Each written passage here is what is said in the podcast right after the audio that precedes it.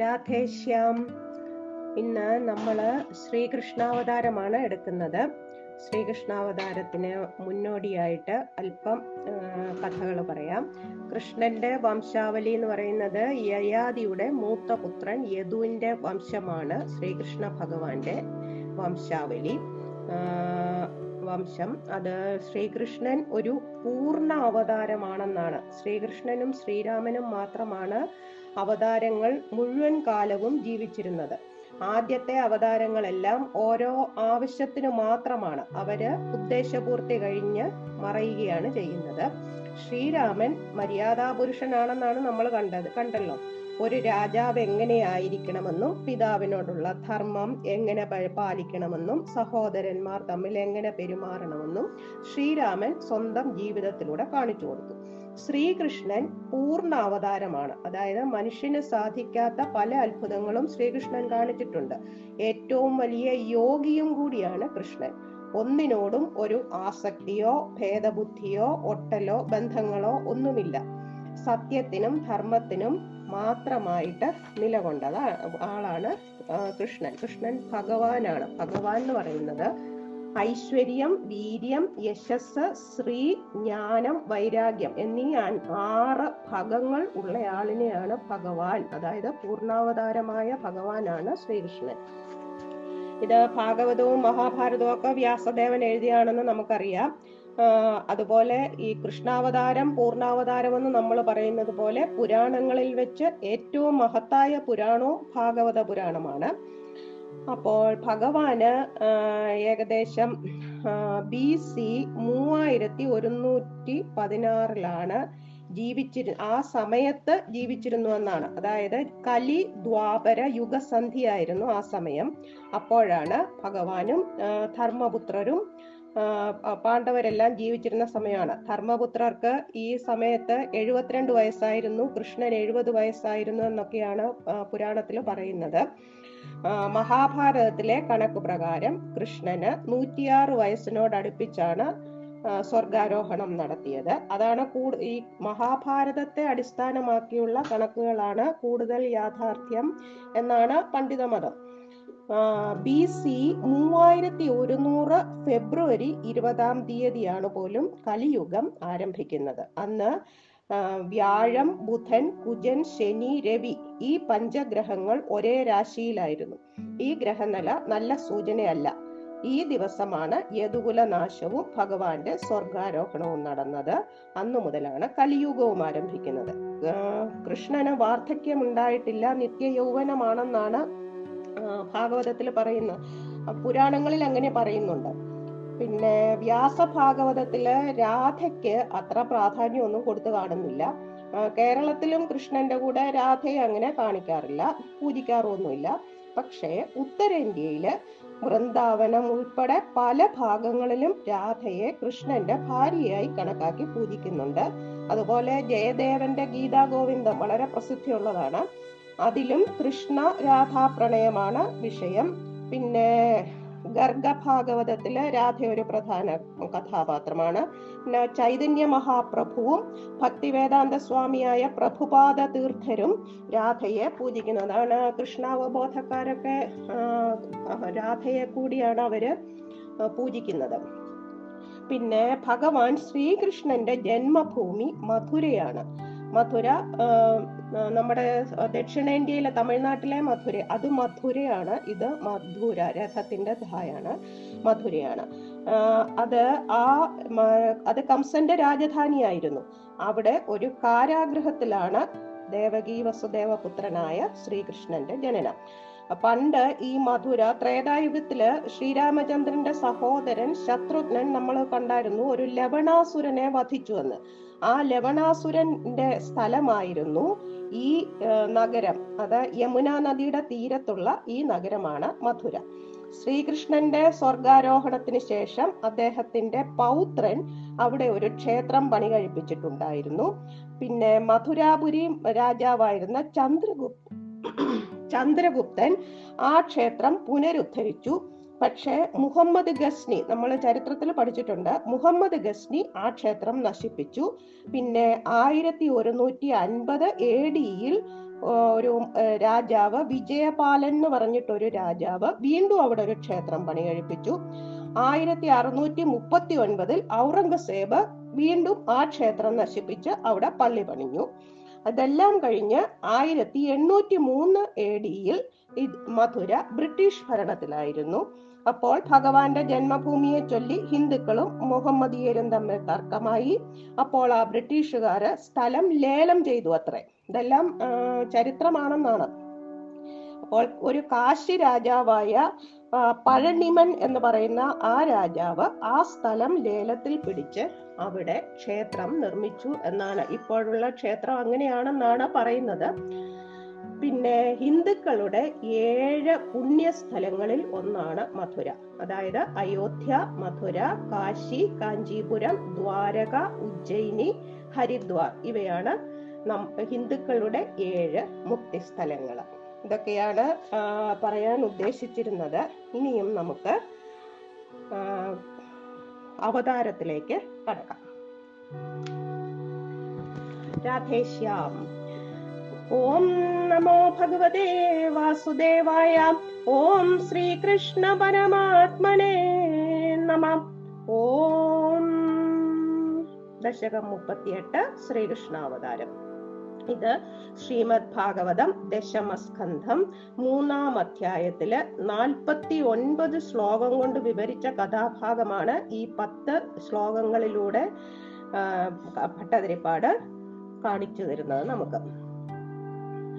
ആനന്ദരൂപ ഭഗവൻ ഐതേ അവതാരേ പ്രാപ്തേ പ്രദീപ്ത ഭവദംഗ നിരീയമാണേ കാന്തിവ്രജൈർ ഇവ ഘനാഘന മണ്ഡലൈർദ്യാം ആവൃണ്വതി വിരുരുചേ കില വർഷവേണ. അതായത് ഭഗവാന് അവതരിക്കാനായിട്ട് തുടങ്ങുകയാണ്. അപ്പോൾ നല്ല വർഷകാലം ആയി എന്നാണ് പറയുന്നത്. ആനന്ദ സ്വരൂപനായ ഭഗവാനെ അങ്ങയുടെ തിരു അവതാര സമയം അടുത്തപ്പോൾ പ്രകാശോജ്വലമായ ആ ശരീരത്തിൽ നിന്നും പ്രസരിക്കുന്ന പ്രഭാപടലങ്ങൾ പോലെ കാർമുകിൽ മാലകൾ ആകാശത്തെ മറച്ചിരുന്നു. ഇങ്ങനെ മനോഹരമായ വർഷ ഋതുവിന്റെ ലീലാവിലാസം കണ്ടാൽ അങ്ങയുടെ വരവിന്റെ മുന്നോടിയാണോ എന്ന് തോന്നും എന്നാണ് ഈ ശ്ലോകത്തിന്റെ സാരം. ഐ ആനന്ദരൂപ ഭഗവൻ, അല്ലയോ ആനന്ദമൂർത്തിയായ ഗുരുവായൂരപ്പ, തേ അവതാരേ പ്രാപ്തേ, ഭഗവാന്റെ അവതാരകാലം അടുത്തപ്പോൾ പ്രദീപ്ത ഭവദംഗ നിരീയമാണ്, നല്ലതായിട്ട് പ്രസരിക്കുന്ന ഉജ്ജ്വലിക്കുന്ന ഭഗവാന്റെ ശരീരത്തിൽ നിന്ന് പുറത്തേക്ക് പരക്കുന്ന തേജസ്സാണോ കാന്തിയാണോ കാന്തിവ്രജൈർ ഇവ കാന്തിയാണോ എന്ന് തോന്നുമാറ് ഘനാഘന മണ്ഡലൈ, നല്ല കാർമേഘങ്ങളെ കൊണ്ട് ദ്യാം ആകാശം ആവൃണ്വതി ആവരണം ചെയ്തു. അതായത് നല്ല കാർമേഘങ്ങൾ വർഷമേഘങ്ങൾ ഉണ്ടായി. വർഷവേല വിരുരുചേ കില, വർഷകാലം വിളങ്ങിയല്ലോ, വർഷകാലം എത്തിയല്ലോ. അർദ്ധ അടുത്ത ശ്ലോകത്തിലാണ് അവതാരം. അർദ്ധരാത്രിക്ക് ചന്ദ്രോദയത്തിങ്കലാണ് ഭഗവാൻ ഭൂമിയിൽ അവതരിക്കുന്നത്. അപ്പോൾ അതിനു മുൻപ് തന്നെ ബ്രഹ്മാവ്, ശിവന്, നാരദാദി മുനികള്, ദേവന്മാര് മുതലായവരെല്ലാം ഈ കാരാഗൃഹത്തിലെത്തി ഭഗവാനെ സ്തുതിച്ചു എന്നാണ്. ബ്രഹ്മാദി ദേവന്മാരെ എല്ലാം ദേവകി ദേവിയും വസുദേവരും കണ്ടു. അവരുടെ സ്തുതിയും കേട്ടു. അവര് ഭയപ്പെടേണ്ട എന്നെല്ലാം പറഞ്ഞ് ദേവകിയെ സമാധാനിപ്പിച്ചു എന്നും പറയുന്നുണ്ട്. ആശാസുശീതളതരാസുപയോദതോയൈർ ആശാസിതാപ്തി വിവശേഷു ച സജ്ജനേഷു നൈഷാ കരോദയ വിധൗ നിശിമധ്യമായാം ക്ലേശാപഹസ്ത്രീ ജഗതാം ത്വമിഹാ വിരാസി ക്ലേശാപഹസ്ത്രീ ജഗതാം ത്വമിഹാ വിരാസി ക്ലേശാപഹസ്ത്രീ ജഗതാം ത്വമിഹാ വിരാസി. സർവത്ര ഗോവിന്ദ നാമ സങ്കീർത്തനം. ഗോവിന്ദ ഗോവിന്ദ. നാരായണ നാരായണ നാരായണ നാരായണ നാരായണ നാരായണ നാരായണ സത്യനാരായണ നാരായണ നാരായണ നാരായണ നാരായണ നാരായണ നാരായണ നാരായണ നാരായണ നാരായണ നിത്യ നാരായണ നാരായണ നാരായണ നാരായണ നാരായണ നാരായണ നാരായണ നാരായണ നാരായണ നാരായണ കൃഷ്ണ നാരായണ നാരായണ നാരായണ നാരായണ നാരായണ നാരായണ നാരായണ നാരായണ നാരായണ നാരായണ കണ്ണ നാരായണ നാരായണ നാരായണ നാരായണ നാരായണ നാരായണ നാരായണ നാരായണ നാരായണ നാരായണ പ്രഭോ നാരായണ നാരായണ നാരായണ നാരായണ നാരായണ നാരായണ നാരായണ നാരായണ നാരായണ നാരായണ വിഭോ നാരായണ നാരായണ നാരായണ നാരായണ നാരായണ നാരായണ നാരായണ നാരായണ നാരായണ നാരായണ ശങ്കര നാരായണ നാരായണ നാരായണ നാരായണ നാരായണ നാരായണ നാരായണ നാരായണ നാരായണ നാരായണ അമ്മേ നാരായണ നാരായണ നാരായണ നാരായണ നാരായണ നാരായണ നാരായണ നാരായണ നാരായണ നാരായണ ദേവി നാരായണ നാരായണ നാരായണ നാരായണ നാരായണ നാരായണ നാരായണ നാരായണ നാരായണ നാരായണ ലക്ഷ്മി നാരായണ നാരായണ നാരായണ നാരായണ നാരായണ നാരായണ നാരായണ നാരായണ നാരായണ നാരായണ ഭദ്രേ നാരായണ നാരായണ നാരായണ. സർവത്ര ഗോവിന്ദ നാമ സങ്കീർത്തനം. ഗോവിന്ദ ഗോവിന്ദ. ഇത് നൂറ്റിയെട്ട് നാരായണ നാമ നാമ നാമമാണ്. ഇത് എല്ലാ അവതാരങ്ങളും കഴിയുമ്പോൾ നമുക്ക് ജപിക്കാവുന്നതാണ്. ഇനിയും നമുക്കൊന്നുകൂടി നോക്കാം. ആശാ സുശീതളതരാ സുപയോദതോയേർ ആശാസിതാപ്തി വിവശേഷു ച സജ്ജനേഷു നൈഷാ കരോദയ വിധൗ നിശിമധ്യമായാം ക്ലേശാപഹസ്ത്രീ ജഗതാം ത്വമിഹാ വിരാസി. അതായത് ഈ മഴ പെയ്ത് വെള്ളം കൊണ്ട് എല്ലാ ദിക്കെല്ലാം താപത്തിൽ നിന്ന് മുക്തമായി നല്ല തണുപ്പായി സത്തുക്കളായ ആളുകൾ, സജ്ജനങ്ങൾ തങ്ങളുടെ ആഗ്രഹ സാഫല്യം ഉണ്ടാകുന്നതറിഞ്ഞ് ആഹ്ലാദപരവശരായി തീർന്നു. ശ്രാവണ മാസത്തിൽ അഷ്ടമിയും രോഹിണിയും ചേർന്ന അർദ്ധരാത്രിയിൽ ചന്ദ്രബിംബം ഉദിച്ചു പൊങ്ങിയപ്പോൾ ത്രിലോകങ്ങളുടെയും ക്ലേശമകറ്റുന്ന അങ്ങ് പൂജാതനായി. അതായത് പയോധ തോയയിൽ പെയ്ത്തുവെള്ളം, പയോധ തോയയിൽ പെയ്തു വന്ന വെള്ളം കൊണ്ട് ആശാസു ശീതള തരാസു ദിക്കുകളെല്ലാം നല്ലതുപോലെ കുളിർത്തപ്പോൾ സജ്ജനേഷു സജ്ജനങ്ങൾ ആശാസിതാപ്തി വിവശേഷു സജ്ജനങ്ങൾ ആശിച്ചതുപോലെ ആശിച്ചത് കൈവന്നു. ആ കൈവന്നതിനുള്ള സന്തോഷത്താൽ എല്ലാവരും വളരെ വിവശരായി പരവശരായി വളരെ സന്തോഷത്തോടുകൂടി ഇരിക്കുമ്പോൾ മധ്യമായാം നിശി നൈശാകരോദയവിധൗ അർദ്ധരാത്രി ചന്ദ്രൻ ഉദിച്ച സമയത്ത് നൈശാകരോ ഉദയവിധൗ ചന്ദ്രൻ ഉദിച്ച സമയത്ത് ത്രിജഗതാം ത്രൈലോക്യത്തിന്റെയും മൂന്ന് ലോകത്തിന്റെയും ക്ലേശാപഹ ക്ലേശങ്ങളൊക്കെ മാറ്റുന്ന ത്വം ഭഗവാൻ ഇഹ ആവിരാസി ഈ ലോകത്തിൽ വന്ന് അവതരിച്ചു. ശ്രാവണ മാസത്തില് അഷ്ടമിയും രോഹിണിയും ചേർന്ന ദിവസം അന്ന് ബുധനാഴ്ച ആയിരുന്നു എന്നാണ്.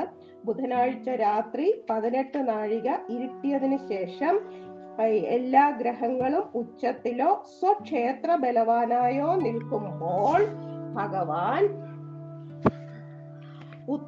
ഇടവ ലഗ്നത്തിൽ തിരുവാവതാരം ചെയ്തു എന്നാണ്. അപ്പോൾ ഭഗവാനെ കയ്യിൽ എടുക്കുവാൻ ഭാവിച്ചപ്പോൾ തന്നെ ശിശു വിഷ്ണു രൂപം പ്രാപിച്ചു. ദേവകിയും വസുദേവനും ഭഗവാനെ സ്തുതിച്ചു. നിങ്ങളുടെ മൂന്ന് അപ്പോൾ ഭഗവാൻ പറയുന്നുണ്ട്, നിങ്ങളുടെ മൂന്ന് ജന്മങ്ങളിലും ഞാൻ നിങ്ങളുടെ പുത്രനായി ജനിക്കുകയാണ് ജനിച്ചു രണ്ട് ജന്മങ്ങൾ കഴിഞ്ഞു. ആദ്യം പൃശ്നിയും സുതപസ്സുമായിരുന്നപ്പോൾ നിങ്ങൾ എന്നെ തപസ് ചെയ്ത് എന്തു വേണമെന്ന് വരം ചോദിക്കുമ്പോൾ അങ്ങയെ പോലെയുള്ള മകൻ വേണമെന്ന് മൂന്ന് പ്രാവശ്യം പറയും അത്രേ. അങ്ങനെ മൂന്ന് പ്രാവശ്യം പറഞ്ഞത് അങ്ങയെ പോലുള്ള മകൻ വന്നാൽ അങ്ങ് ഭഗവാനെ പോലെ വേറെ ആരെയും പറ്റി കിട്ടുകയില്ലല്ലോ. അതുകൊണ്ട് ഭഗവാൻ തന്നെ പൃശ്നി ഗർഭൻ എന്ന നാമത്തിൽ ആദ്യം ജനിച്ചു. പിന്നെ കശ്യപനായിട്ടും അതിഥിയായിട്ടും ജന്മമെടുത്തപ്പോൾ വാമനനായിട്ട് ജനിച്ചു. ഇത് മൂന്നാമത്തെ ജന്മമാണ്.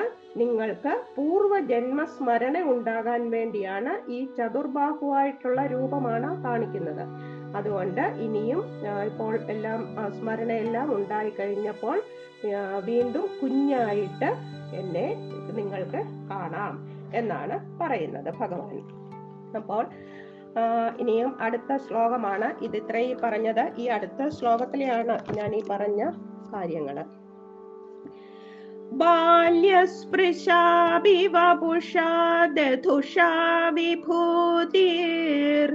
ഉദ്യത് കിരീട കടകാംഗദഹാരഭാസ ശംഖാരി വാരി ജഗദ പരിഭാസിതേന മേഘാസിതേന പരിലേസിത സൂതിഗേഹേ. ശിശുരൂപത്തിലായിരുന്നു എങ്കിലും ഭഗവാന് ഈശ്വര ചൈതന്യവും ഐശ്വര്യാംശങ്ങളും, അതായത് കിരീടം, കടകം, തോൾവള, രത്നഹാരം, പാഞ്ചജന്യം, സുദർശനം, പത്മം, കൗമോദകി ഇങ്ങനെയുള്ള ചിഹ്നങ്ങളെല്ലാം ധരിച്ച് പ്രകാശത്തോടുകൂടി മേഘം പോലെ ശ്യാമളവർണ്ണനായ അങ്ങ് സൂതിഗൃഹത്തിൽ ശോഭിച്ചു. ബാല്യസ്പൃശ ബാലഭാവത്തിലാണെങ്കിലും അഭി വിഭൂതി ഐശ്വര്യങ്ങൾക്കാണ് വിഭൂതി എന്ന് പറയുന്നത്. വിഭൂതി ദുഷ വിഭൂതികളെയെല്ലാം ഐശ്വര്യങ്ങളെയെല്ലാം ചേർന്ന ഐശ്വര്യങ്ങളെല്ലാം ചേർന്ന ഉദ്യത് അതായത് എന്തൊക്കെയാണ് ഭഗവാന്റെ അലങ്കാരങ്ങൾ നമ്മൾ കണ്ടിട്ടുണ്ടല്ലോ. കിരീടം, കടകം കടകം അംഗദം, ഹാരം ഇവയുടെ എല്ലാം ഭാസ ഭാസ നല്ല കാന്തി, നല്ല നല്ല കാന്തി കലർന്ന, പ്രകാശം കലർന്ന, ശംഖ അരി അരി എന്ന് പറയുന്ന ചക്രം, ശംഖ അരി വാരിജ താമര, ഗദ ഗദ അങ്ങനെ ശംഖ ചക്ര പത്മ ഗദ അവയാൽ നാലു പരിഭാസിതേന നാല് ഭാഗത്തും പ്രകാശം കാന്തി വിതറുന്നതും മേഘാസിതേന, ഭഗവാന്റെ നിറം മേഘശ്യാമളമാണല്ലോ, മേഘവർണ്ണനല്ലേ കാർമേഘവർണ്ണൻ, മേഘാസിതേന വപുഷ മേഘശ്യാമളമായ ആ തിരുവുടൽ കൊണ്ട് സൂതികേഹേ പരിലേസിതത്വം ഈറ്റില്ലത്തിൽ, സൂതിഗേഹം ആ ഈറ്റില്ലത്തിൽ ആ പ്രസവമുറിയിൽ ഭഗവാൻ പ്രകാശം പരത്തി അങ്ങനെ വിലസിയത്രേ. ഇനിയും അടുത്ത ശ്ലോകം നമുക്ക് നോക്കാം. വക്ഷസ്ഥലീ സുഖനിലീന വിലാസി ലക്ഷ്മി മന്ദാക്ഷലക്ഷിത കടാക്ഷ വിമോക്ഷഭേദൈർ തന്മന്ദിരസ്യ ഖലകംസകൃതാം അലക്ഷ്മീം ഉന്മാർജയന്നിവ വിരേജിത വാസുദേവ. അല്ലയോ വസുദേവ നന്ദനായ ഭഗവാനെ, അങ്ങയുടെ മാറിൽ വിലസുന്ന ലക്ഷ്മി ദേവിയുടെ വ്രീളാവിവശമായ കടാക്ഷ വീക്ഷണങ്ങൾ കൊണ്ട് കംസന്റെ ദുഷ്കൃത്യങ്ങൾ മൂലം അശ്രീകരം വിഹരിച്ചിരുന്ന ആ സൂതികാലയത്തെ അശുഭങ്ങൾ മാറ്റി ശ്രീ വിലസുന്നതുപോലെയാക്കി തീർത്തു എന്നാണ് പറയുന്നത്. ഹേ വാസുദേവ ത്വം, അല്ലയോ വസുദേവ പുത്രനായ ഭഗവാനെ, അങ്ങ് വക്ഷസ്ഥലീ സുഖനിലീന വിലാസി ലക്ഷ്മി, വക്ഷ മാർത്തടം, ഭഗവാന്റെ മാർത്തടത്തിലാണല്ലോ ലക്ഷ്മി ദേവി വിളയാടുന്നത്, അങ്ങനെ സുഖമായിട്ട് ഭഗവാന്റെ മാർത്തടത്തിൽ ലയിച്ചിരുന്ന് വിലസുന്ന വിലാസി ലക്ഷ്മി, ലക്ഷ്മിയുടെ ആ ലക്ഷ്മിയുടെ മന്ദാക്ഷ ലക്ഷിത കടാക്ഷം, ആ ലജ്ജാസമേതമുള്ള കടാക്ഷങ്ങളെ കൊണ്ട്, കടാക്ഷ വിമോക്ഷഭേദ, ആ കടാക്ഷങ്ങളെ കൊണ്ട് തന്മന്ദിരസ്യ, അത് കംസന്റെ ജയിലാണല്ലോ അത്, ആ കംസന്റെ ഗൃഹത്തിൽ ഖല കംസകൃതാം അലക്ഷ്മീം, ആ മന്ദിരമായ ആ ഗൃഹമായ ആ കംസന്റെ ദുഷ്ടത കൊണ്ട് നിറഞ്ഞിരുന്ന ആ അലക്ഷ്മി, ആ അശ്രീകരങ്ങൾ ഉണ്ടായിരുന്ന ആ ഗൃഹത്തിൽ ഉന്മാർജയൻ, ഇവയെല്ലാം കളയുവാനാണോ എന്ന് തോന്നുമാറ് ഇവ വിരേജിത, അതായത് ഭഗവാന്റെ ലക്ഷ്മി ദേവിയുടെ കടാക്ഷങ്ങൾ ഈ അലക്ഷ്മിയെ എല്ലാം മാറ്റി വളരെ ഐശ്വര്യവത്താക്കി തീർത്തു ആ സൂതിഗൃഹം. ഇനിയും വസുദേവരുടെ അനുഭൂതിയാണ്, വസുദേവരുടെ സ്തുതിയുമൊക്കെയുണ്ട്. ശൗരിസ്തുധീരമുനിമണ്ഡലചേതസോഭി ദൂരസ്ഥിതം ബപുരുദീക്ഷ്യ നിജേക്ഷണാഭ്യാം ആനന്ദബാഷ്പ പുളകോദ്ഗമ ഗദ്ഗദാർദ്ര തുഷ്ടാവദൃഷ്ടി മകരന്തരസംഭവന്തം. വസുദേവരുടെ ആ ഒരു അനുഭൂതിയാണ് വിവരിക്കുന്നത്.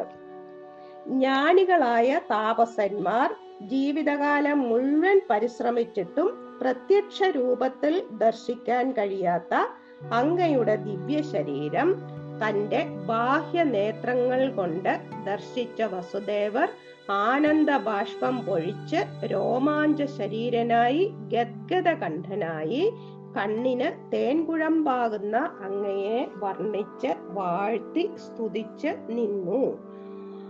ശൗരി, ശൗരി എന്ന് പറയുന്നത് ശൂരസേനന്റെ മകൻ, അതായത് വസുദേവർ.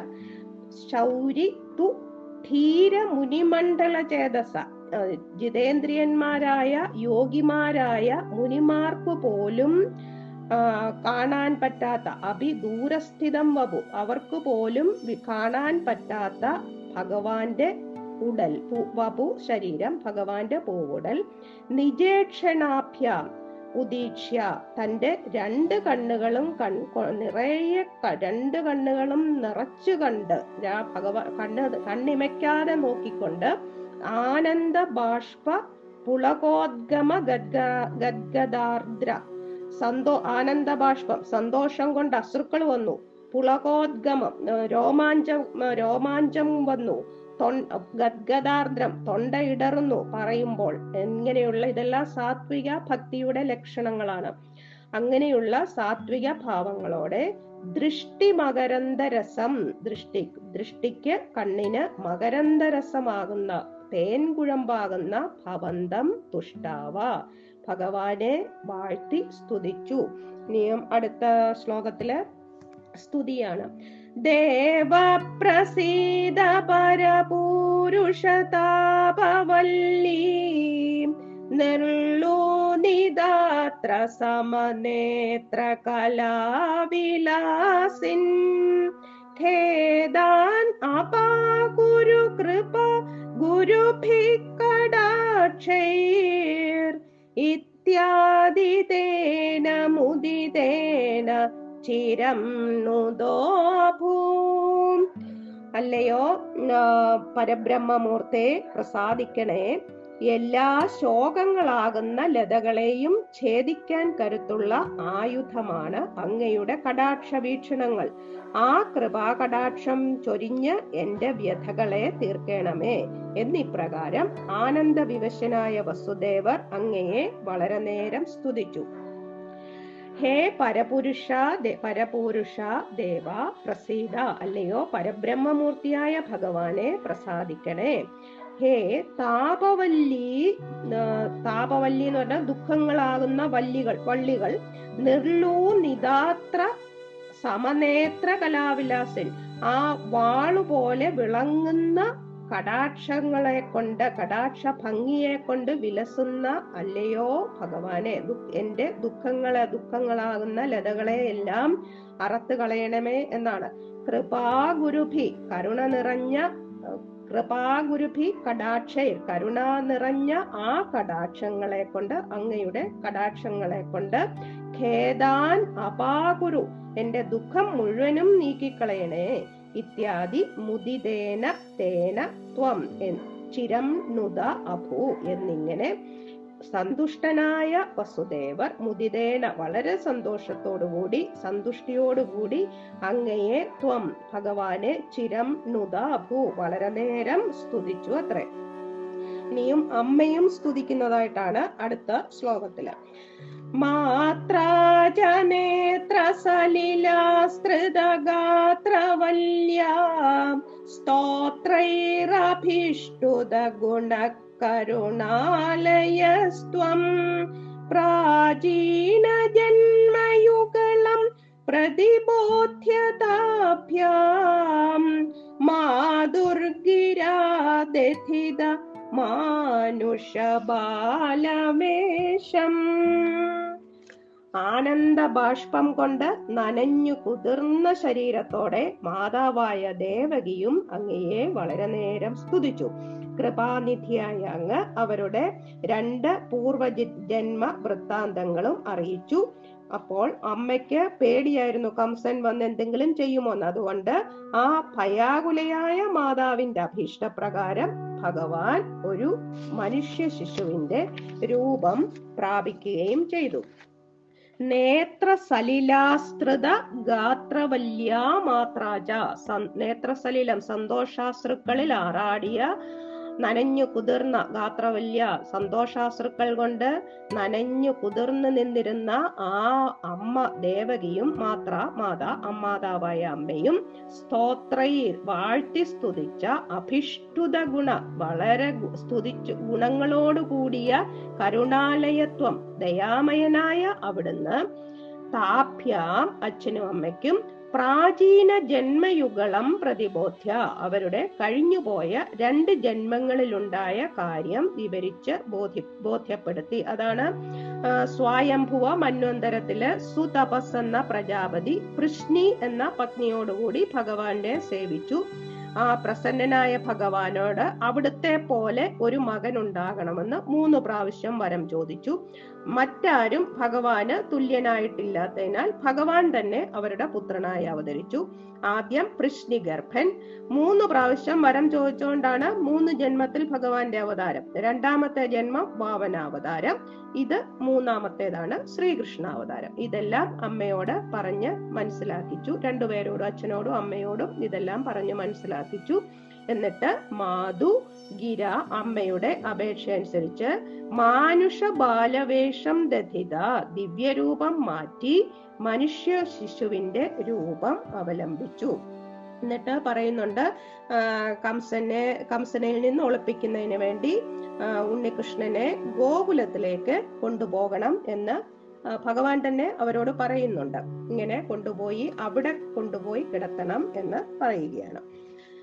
ത്വത്പ്രേരിതസ്തദനു നന്ദതനൂജയാതേ വ്യത്യാസമാരജയിതും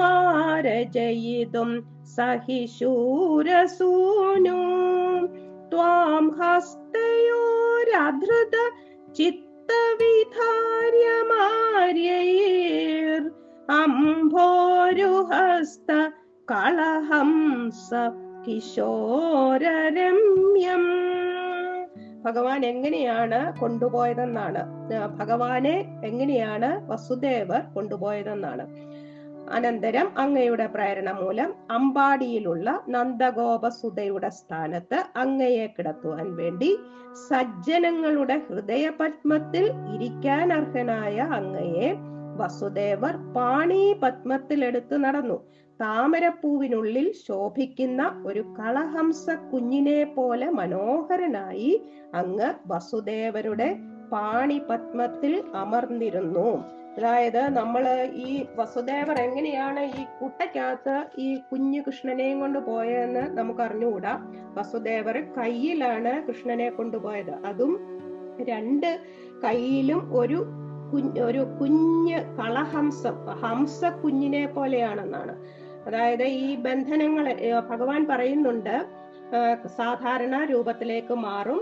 നിങ്ങൾക്ക് കംസനെ പേടിയായതുകൊണ്ട് എന്നെ ഗോകുലത്തിലേക്ക് കൊണ്ടുപോകണം. അവിടെ ഈ സമയത്ത് യശോദ ഒരു പെൺകുട്ടിയെ പ്രസവിച്ചിട്ടുണ്ട്. എന്നെ അവിടെ കിടത്തി ആ പെൺകുട്ടിയെ ഇങ്ങോട്ട് കൊണ്ടുവരണം. അപ്പോൾ ബന്ധനങ്ങളെല്ലാം താനെ ഇല്ലാതാവുന്നു. വസുദേവന് വസുദേവർ കുട്ടിയെ എടുത്തുകൊണ്ട് ഗോകുലത്തിലേക്ക് പുറപ്പെടുന്നു. അതാണ് ഈ ശ്ലോകത്തില് പറയുന്നത്. തദനു സഹി ശൂരസേനു ത്വത്പ്രേരിത. തദനു അനന്തരം ശൂരസേന പുത്രനായ വസുദേവർ നിന്തിരുവടിയുടെ പ്രേരണയനുസരിച്ച്, ത്വത്പ്രേരിത ഭഗവാന്റെ പ്രേരണയനുസരിച്ച്, നന്ദ തനൂജയ നന്ദഗോപരുടെ മകളുമായി തേ വ്യത്യാസം ആരചയിതും ഒരു മാറ്റം, ഒരു കൈമാറ്റത്തിന് ഒരുങ്ങുകയാണ്. ആര്യൈ ചിത്തവിധാര്യം ത്വാം യോഗീശ്വരന്മാർക്ക് പോലും ആര്യ യോഗീശ്വരന്മാർക്ക് പോലും മനസ്സുകൊണ്ട്, ചിത്തവിധാര്യം മനസ്സുകൊണ്ട് മാത്രം കാണാൻ, മനസ്സുകൊണ്ട് മാത്രം ധരിക്കാൻ പറ്റുന്ന, ആർക്കും അങ്ങനെ ഭഗവാനെ കാണാനൊന്നും പറ്റില്ലല്ലോ, പറ്റുന്നവനായ ആ ഭഗവാനെ ഹസ്തയോർ രണ്ട് കൈകളിലുമായി അംഭോരുഹസ്ത കളഹംസ കിശോരരമ്യം ഒരു താമരപ്പൂവിൽ ഒരു കളഹംസം, കളഹംസം എന്ന് പറയുന്ന ഹംസ ഹംസങ്ങള് മാനസ സരസിലും ഒക്കെ ഹംസങ്ങൾ ഉണ്ടാ ഉണ്ടെന്ന് നമ്മൾ പറയുന്നത് കേട്ടിട്ടുണ്ടല്ലോ. അതുപോലെയുള്ള ഒരു ഹംസത്തിന്റെ കുഞ്ഞ്, ഒരു കളഹംസ ശിശുവിനെ എന്ന പോലെ വളരെ രമ്യമായ, വളരെ മനോഹരമായ ഒരു കുഞ്ഞ് കളഹംസ കുഞ്ഞിനെ എന്ന പോലെ രണ്ട് കൈകളിലുമായി ഈ കുഞ്ഞിനെ കൃഷ്ണനെ വസുദേവർ എടുത്തു, അധൃത എടുത്തുകൊണ്ട് നടന്നു എന്നാണ് പറയുന്നത്. ഇനിയും ഭഗവാന്റെ ഭഗവാന്റെ മായയാണ് അടുത്ത ശ്ലോകത്തിൽ കാണിക്കുന്നത്. ഭഗവാന്റെ ഒരു മായ. ജാതാ തദാ പശുപസത്മനിയോഗനിദ്ര നിദ്രാവിമുദ്രിതം അഥാകൃത പൗരലോകം ത്വത്പ്രേരണാത് കിം ഇഹ ചിത്രമചേതനൈര്യത് ദ്വാരൈ സ്വയം യഘടി സംഘടിതൈ സുഗാഠം.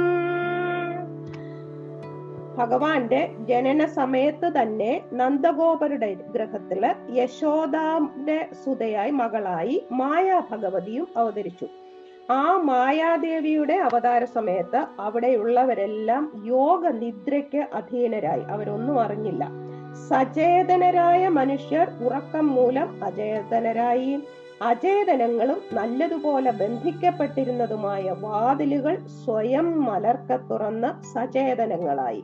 ഇതെല്ലാം ഭഗവാന്റെ ഇച്ഛ മൂലം ആകയാൽ അതിൽ ആശ്ചര്യപ്പെടാൻ ഒന്നുമില്ല എന്നാണ് ഭട്ടതിരിപ്പാട് പറയുന്നത്. അതായത് ഈ ബന്ധനങ്ങളെല്ലാം താനെ ഇല്ലാതെയായിന്ന്. കാവൽക്കാരെല്ലാം നല്ല ഗാഠനിദ്രയിലായിരുന്നു, ഇവരുടെ കൈകാലുകൾ ബന്ധിച്ചിരുന്നു, അതെല്ലാം തനിയെ പോയി അഴിഞ്ഞു വീണു.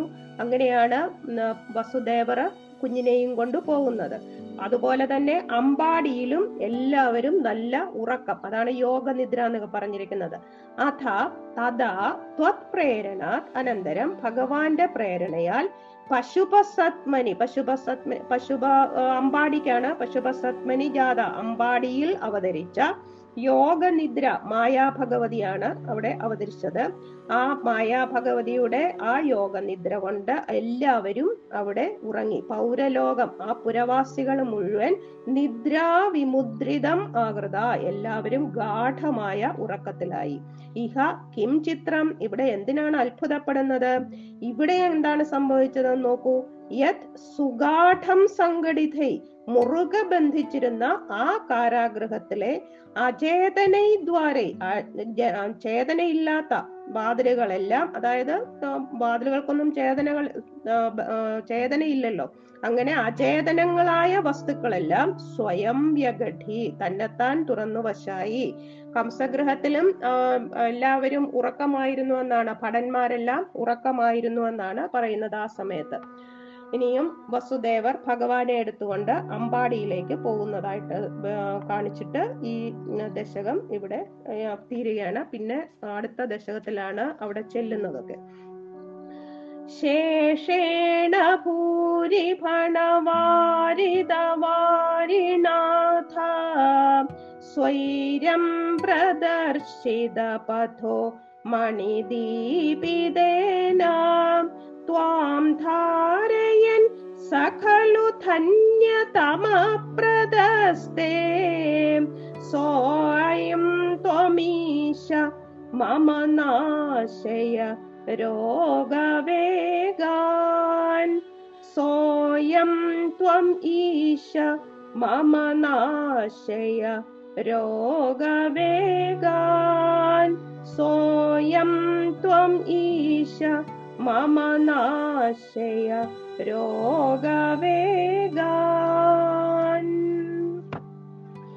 വസുദേവരുടെ കാരാഗ്രഹവാതിലുകൾ താനെ തുറന്നപ്പോൾ അനന്തൻ തന്റെ ഫണങ്ങൾ വിടർത്തി വർഷപ്രവാഹത്തെ തടഞ്ഞു.